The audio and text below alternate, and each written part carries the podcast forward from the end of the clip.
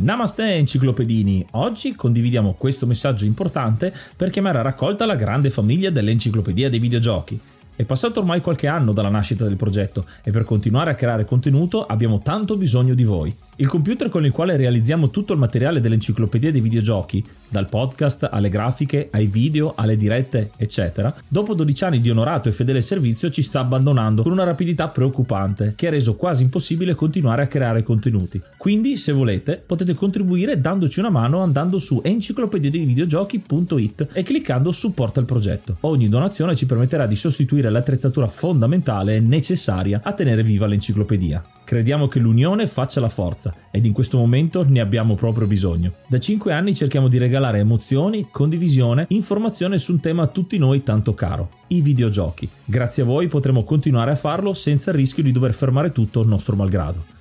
Grazie di cuore a tutti.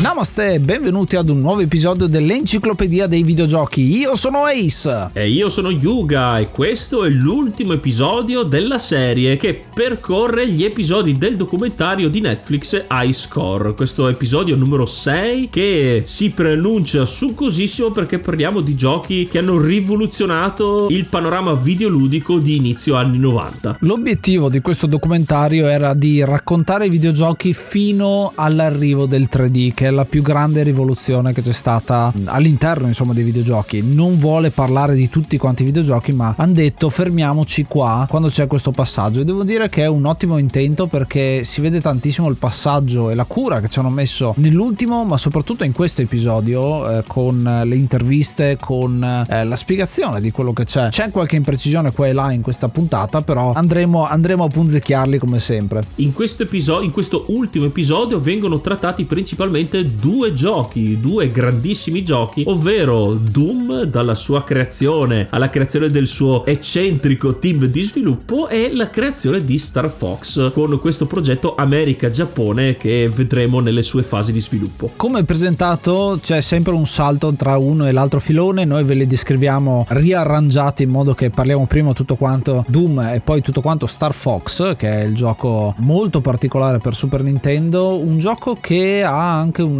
sviluppo abbastanza altalenante e ci sono ancora delle formazioni abbastanza fumose che qua vengono presentate abbastanza chiaramente invece, e quindi cominciamo ad analizzarlo.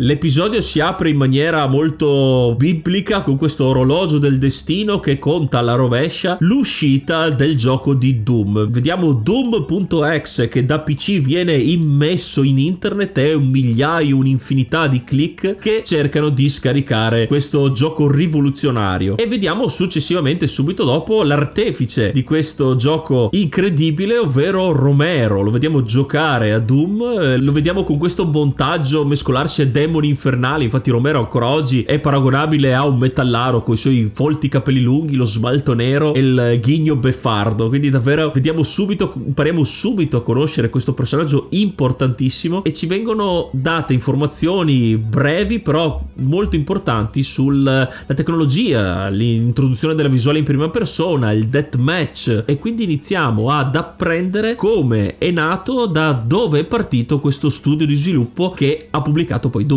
Interessante perché in questo frangente si parla finalmente del gioco per PC, perché fino adesso ci si era focalizzati tanto sugli arcade, sulle console, si era parlato un po' di PC, o meglio di Apple nel caso di Ultima, nella creazione di quel gioco, comunque non console. Però è interessante perché qua viene mostrato quello che succede proprio nei primi anni 90, sempre siamo a metà degli anni 90 adesso pian pianino, con questa cultura del PC gamer che parte vero e proprio con tanti sistemi diversi, il fatto che il videogioco non viene venduto ma viene scaricato da internet in versione shareware e tante altre belle cosine che andremo ad analizzare. Per quanto riguarda la creazione di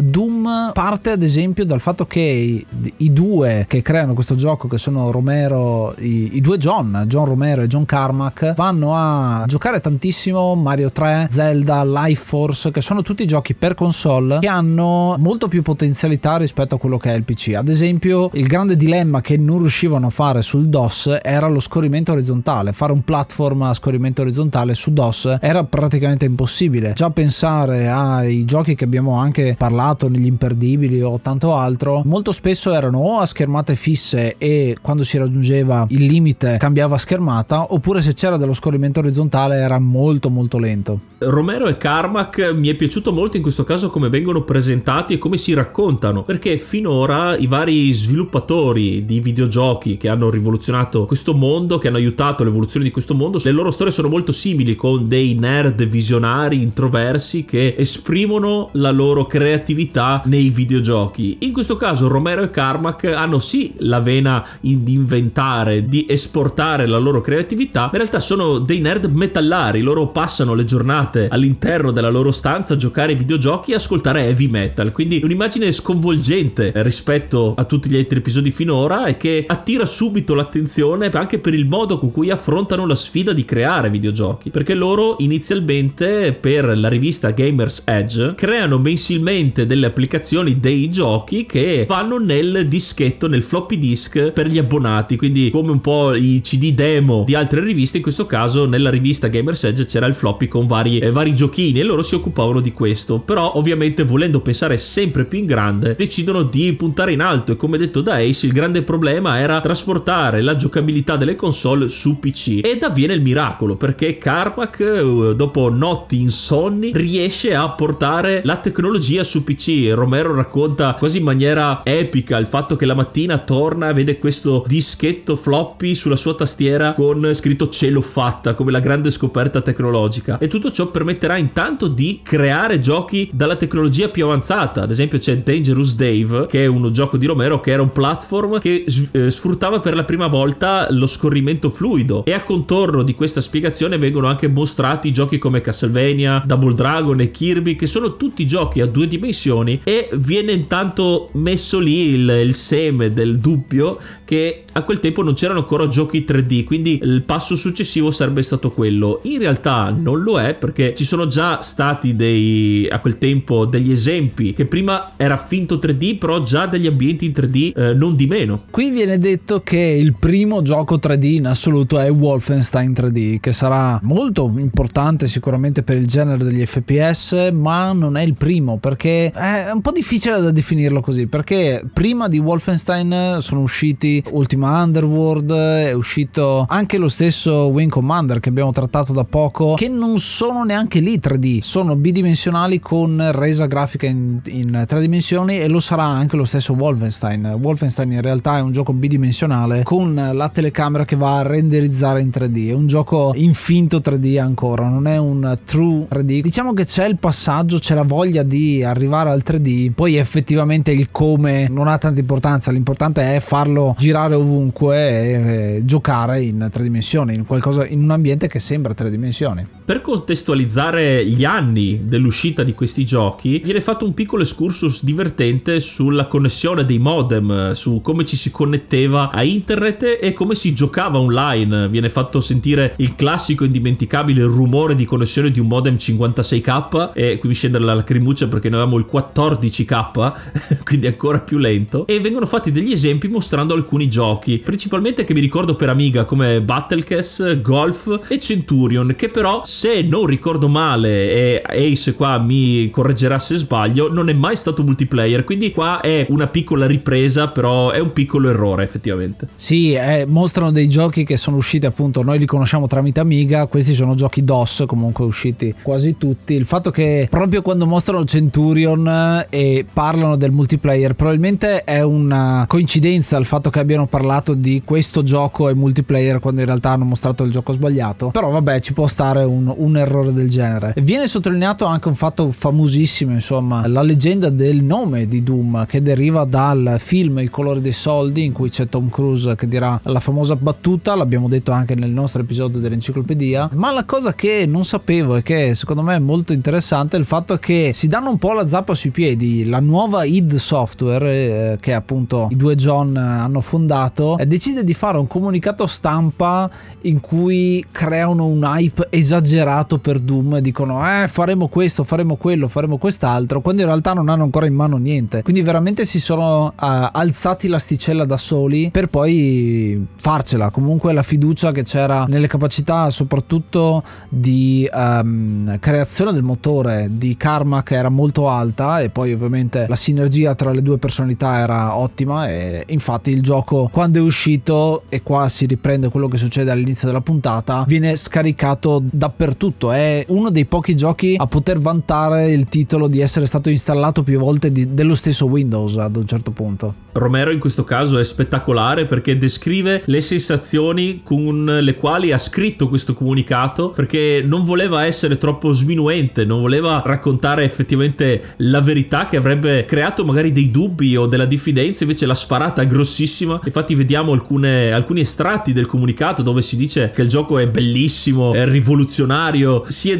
sono dati, come diceva Ace, un auto-obiettivo che non sapevano se avrebbero ancora raggiunto, però erano convintissimi, e rappresenta molto la loro visione heavy metal della id software e di questi personaggi. Doom talmente tanto scaricato e talmente tanto hype, perché torniamo al conto alla rovescia, l'orologio che batte l'ora precisa in cui era stata promessa l'uscita di Doom, e i server saltano al primo momento perché c'è talmente tanta gente che vuole scaricarlo, che è uno dei primi esempi che ricordo di server proprio che saltano per l'eccessivo traffico per scaricarlo. Poi ovviamente anche nell'episodio di Doom del quale abbiamo parlato in maniera più estesa, in realtà non era gratuito Doom, erano solo i primi episodi, e poi come avevano fatto nella rivista iniziale dovevi pagare per ricevere gli episodi successivi. Quindi questa strategia di marketing e l'hype che avevano creato e la novità che questo gioco aveva portato davvero hanno fatto la fortuna di questo franchise. Sottolineo che ci sono altri due filoni che nascono da Doom: uno, i deathmatch, quindi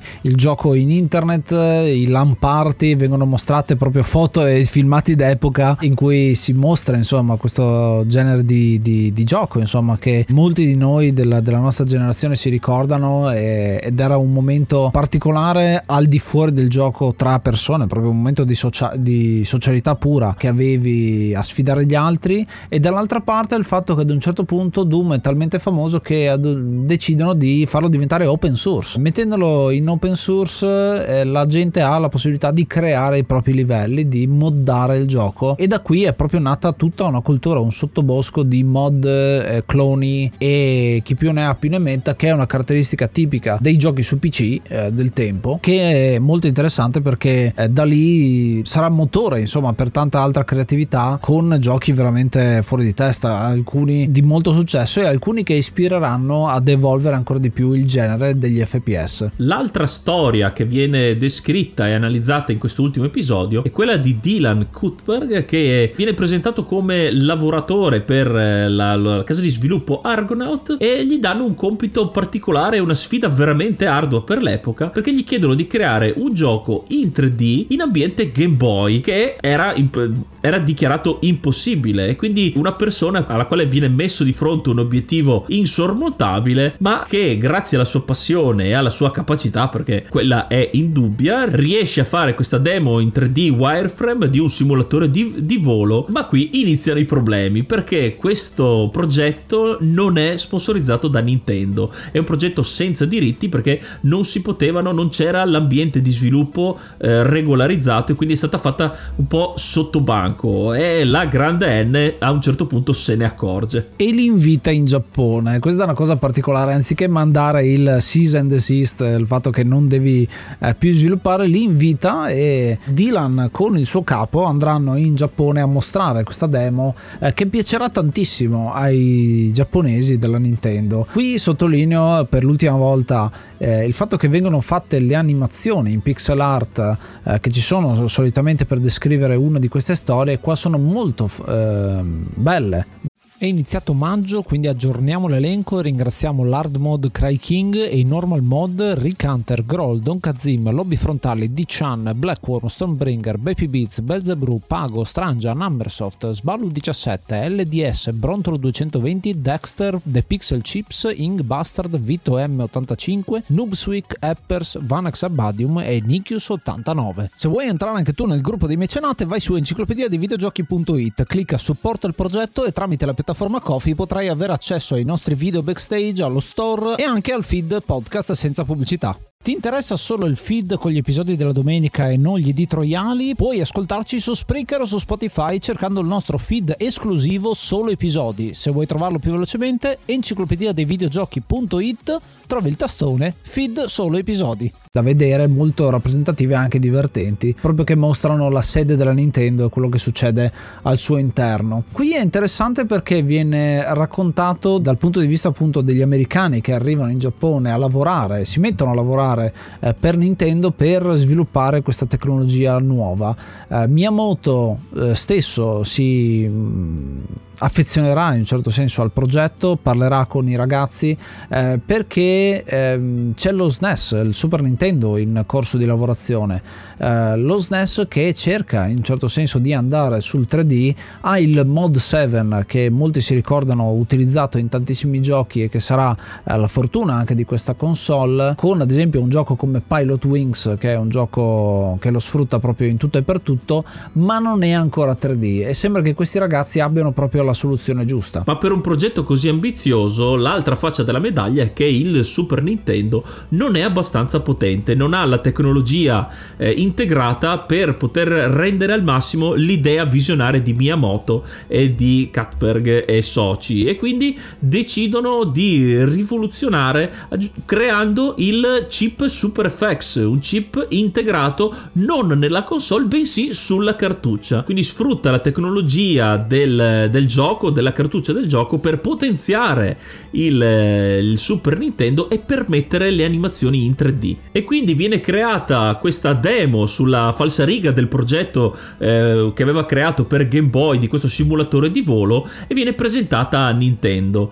In questo caso però inizialmente Miyamoto non è così convinto perché la tecnologia c'è, l'idea c'è, però manca quel qualcosa per far sfondare secondo lui il progetto, e quindi per il momento si salutano per le ferie invernali con una nota un po' dolente, un po' negativa, perché i creatori, gli sviluppatori americani tornano un po' con l'amaro in bocca di non aver trovato subito la gallina dalle uova d'oro, il progetto che sarebbe andato benissimo, quindi un altro gradino da superare. Però al ritorno Miyamoto, in cui questa puntata dà una forte enfasi al genio di Miyamoto, torna con un'idea, perché come nella puntata precedente nello sviluppo di Street Fighter 2, anche in questo caso viene utilizzato lo scenario di ispirazione giapponese, viene utilizzato il mondo reale per l'ispirazione del videogioco. Infatti per Miyamoto il simulatore di volo era troppo aperto, non dava una direzione ben precisa, però guardando i tipici portali giapponesi chiamati torii ha l'illuminazione,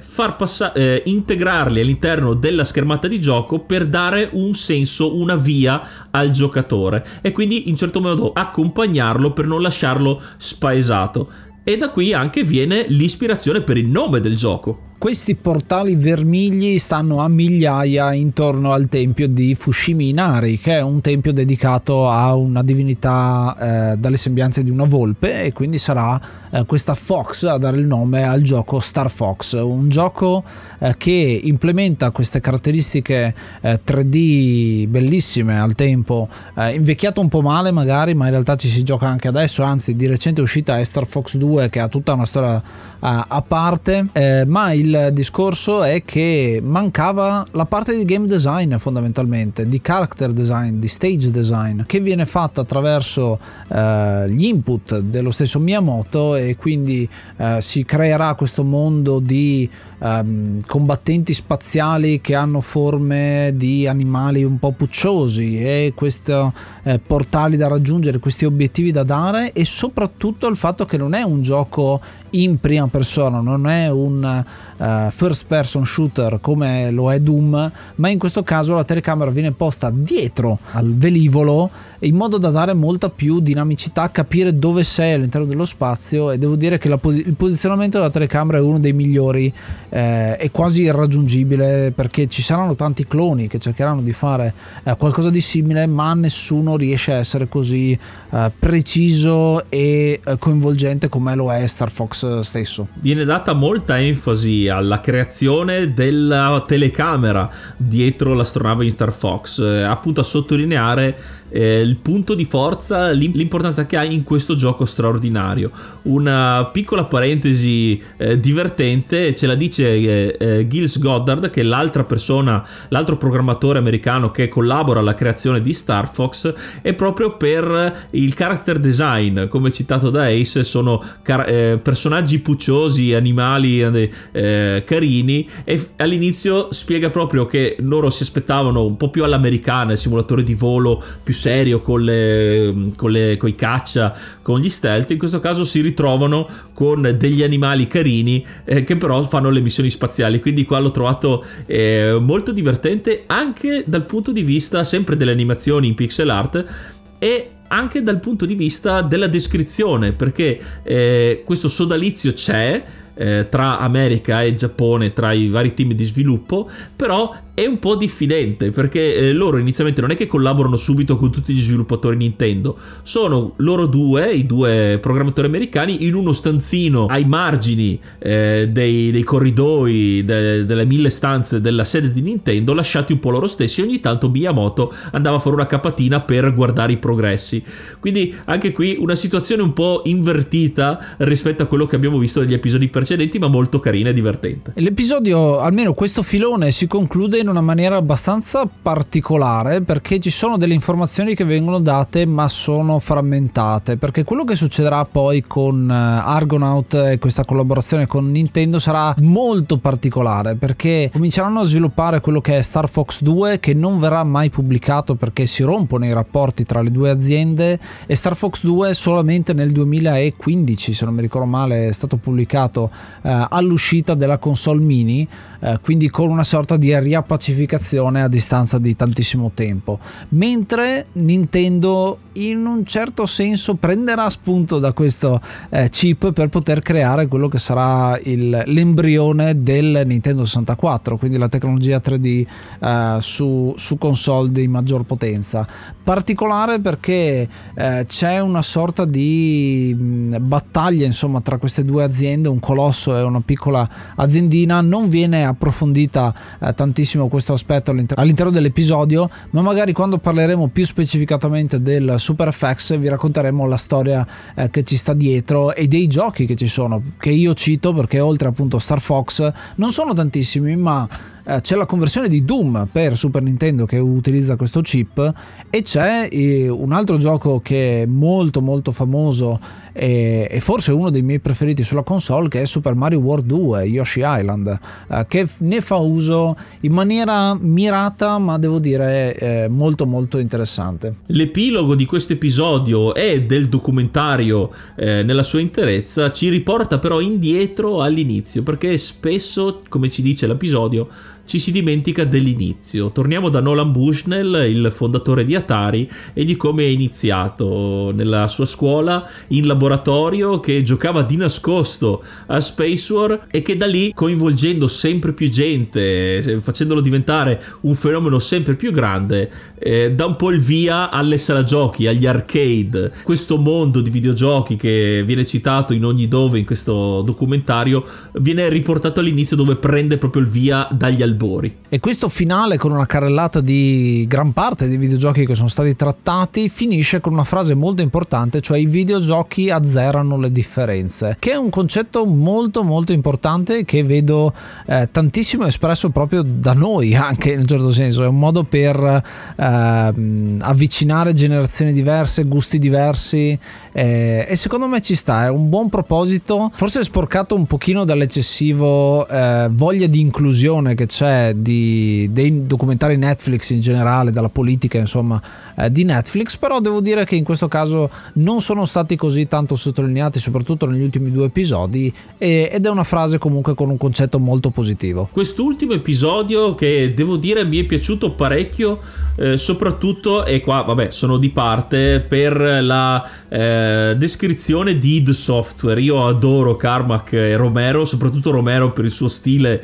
da metallaro, metallaro, è proprio un metallaro dei videogiochi, molto atipico e che rispecchia però gli anni in cui viene descritto, gli anni 90 in cui ero adolescente, la rivoluzione di questo gioco, spiegato in maniera sì molto dettagliata ma anche molto romanzata, lo stratagemma del comunicato stampa, l'irriverenza con cui arrivano a creare questo gioco,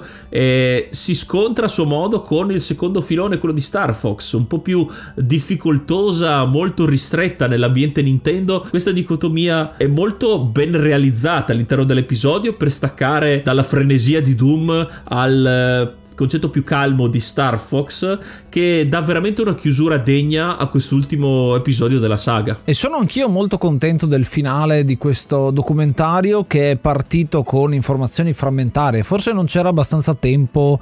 per focalizzare, e forse c'è un problema dovuto al budget, nel senso che hanno speso tanto di più per gli ultimi episodi, mentre per i primi si sono tenuti abbastanza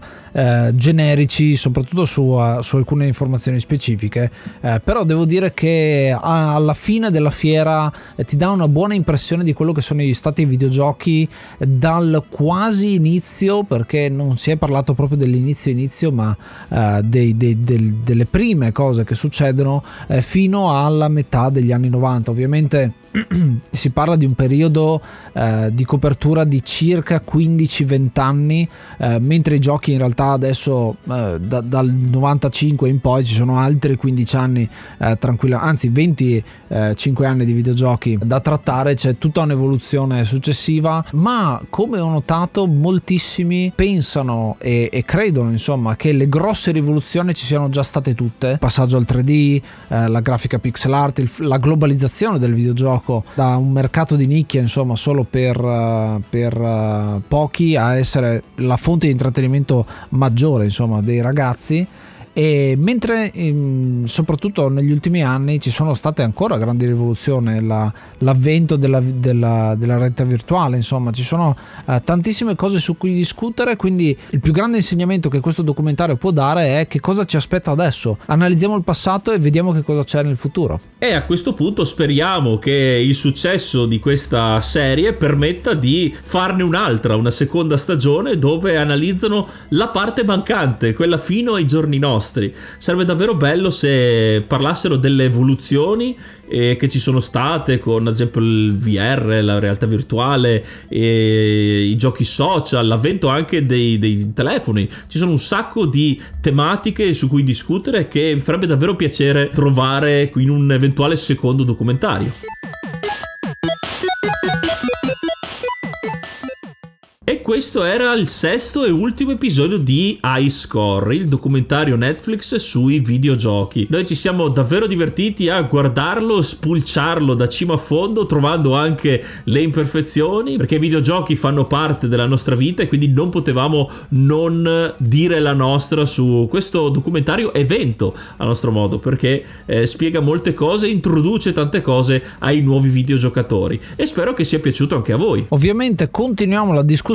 sul gruppo Telegram t.me/enciclopedia dei videogiochi, e venite anche lì ad azzerare le differenze, perché è un bel gruppo strapieno di persone con gusti diversi ma soprattutto età diverse, che è una cosa peculiare, e quindi è molto bello vedere come ci sia interazione tra generazioni diverse fondamentalmente. Quindi di nuovo t.me/enciclopedia dei videogiochi, e se non volete perdervi nulla del nostro podcast andate su enciclopedia dei videogiochi.it.